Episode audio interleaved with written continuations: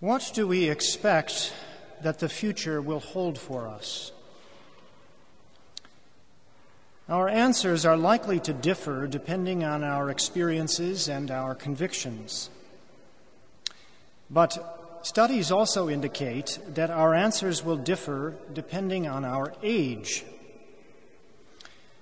Many of these studies indicate that the current generation of young adults has higher expectations of their future prospects than any previous generation.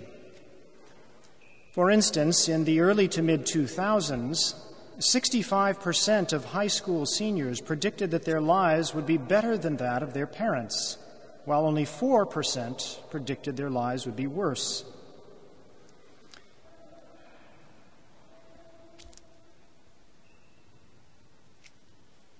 Now, before I proceed, let me say that it is not my intention to take aim at the so called millennials. I am not one myself, but I only missed the cutoff by a few years. And I recognize a lot of these same high expectations in my earlier self. In today's gospel, the Lord Jesus also prophesies about what the future will hold for his disciples. He has just entered Jerusalem on Palm Sunday, and after driving out the money changers, he is now teaching daily in the temple. What does he tell them to expect for the future?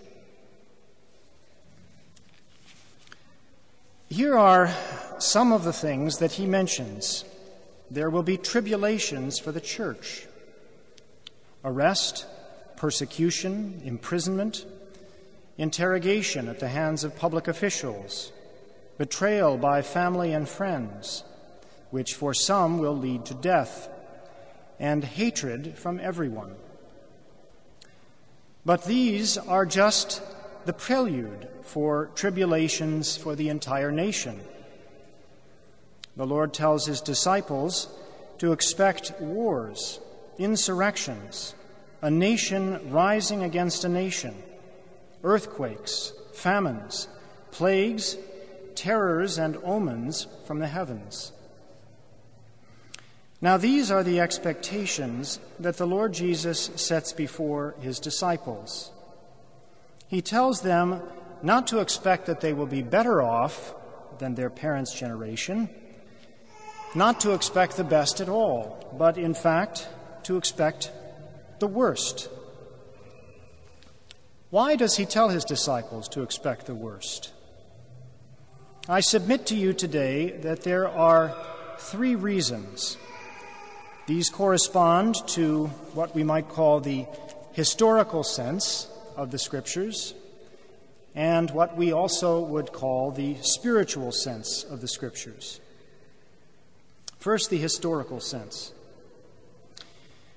The events he describes were actually going to transpire within the lifetime of his disciples, and he wanted them to be prepared.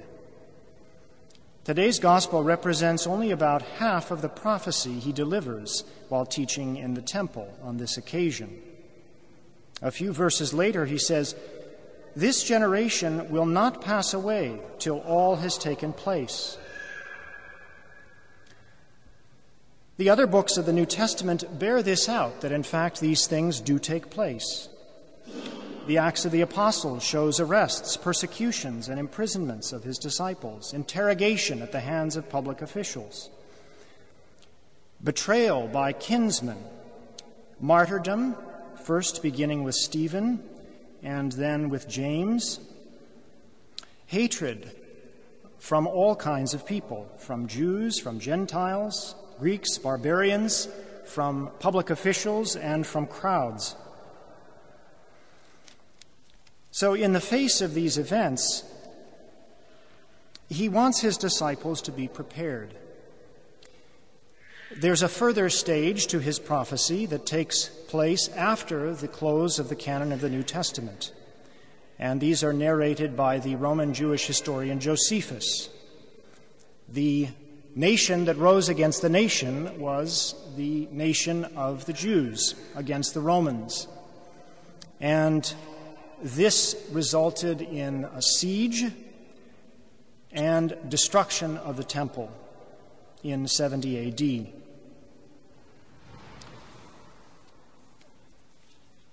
Now,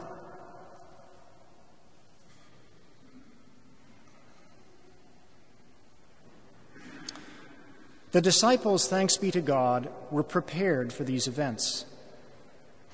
Those who witnessed this prophecy in the temple all remained faithful in the face of the terrible trials that ensued.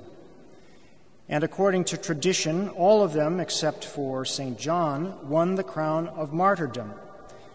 By their perseverance, they secured their lives and eternal glory with Christ.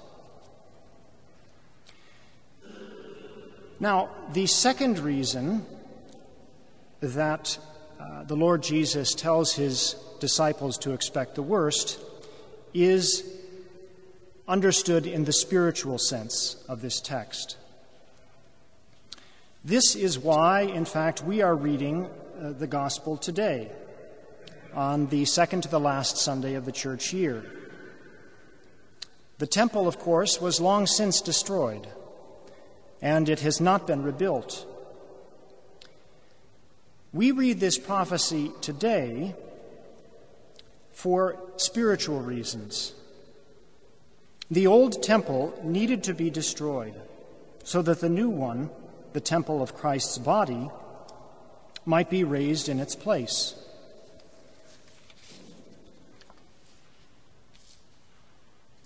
The destruction of the temple is not an event in the past only. It is an ongoing reality in the life of the faithful. The Jerusalem temple was constructed so as to be a microcosm of the whole world. But since Christ's death and resurrection, and since the destruction of the temple in 70 AD, this old world has been passing away to make for way for the new creation that we receive today in the sacraments and we await uh, in Christ's coming in glory. The Lord Jesus does not want us to expect the best or to expect the worst. What he wants us to expect and what ultimately he offers is himself. He desires that we await his coming with earnest longing, both in the new liturgical year that will begin in Advent and in glory at the end of the age.